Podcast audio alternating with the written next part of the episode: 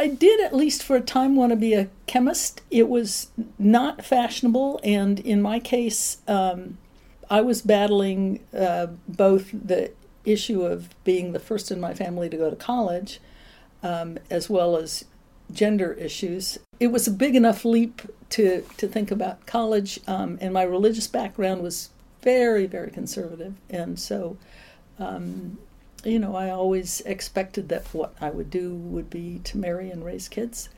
Um, and I've done a lot of that. in my late 30s, I had the opportunity to spend two weeks in Jerusalem. Uh, my first husband was at a, a chemistry meeting there, and uh, in preparation for that, I went through a series of steps and taught myself modern Hebrew. And we had a chemist friend that I had uh, been quite close to, and we went to the Shrine of the Book where the Dead Sea Scrolls are.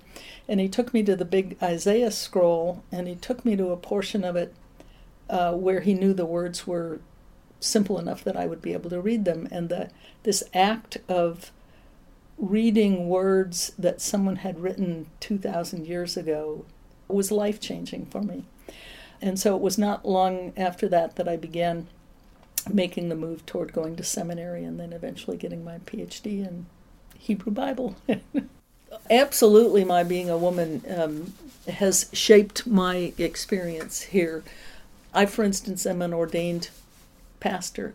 I've had to face the reality that I labor with people who still think that that's an appropriate subject for debates. So, uh, a couple years ago at the Martin Luther King Day event, I was asked to participate, and I did participate in debates about whether it was okay for women to be ordained. And if we think of it in terms of race, uh, we would not hold a debate over whether it was appropriate for blacks to be pastors or whether it was appropriate for blacks to be uh, senators or or to be lawyers or to be doctors or to but but we're we're still at a point where we think it's okay to debate whether women should hold that role. I don't ever deal with problems, at least not anymore, by keeping quiet, but by a realistic understanding of what I can accomplish. So naming is often as much as I can accomplish.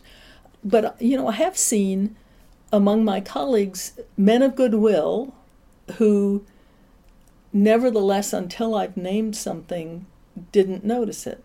And so naming can actually be a powerful first step in in moving things.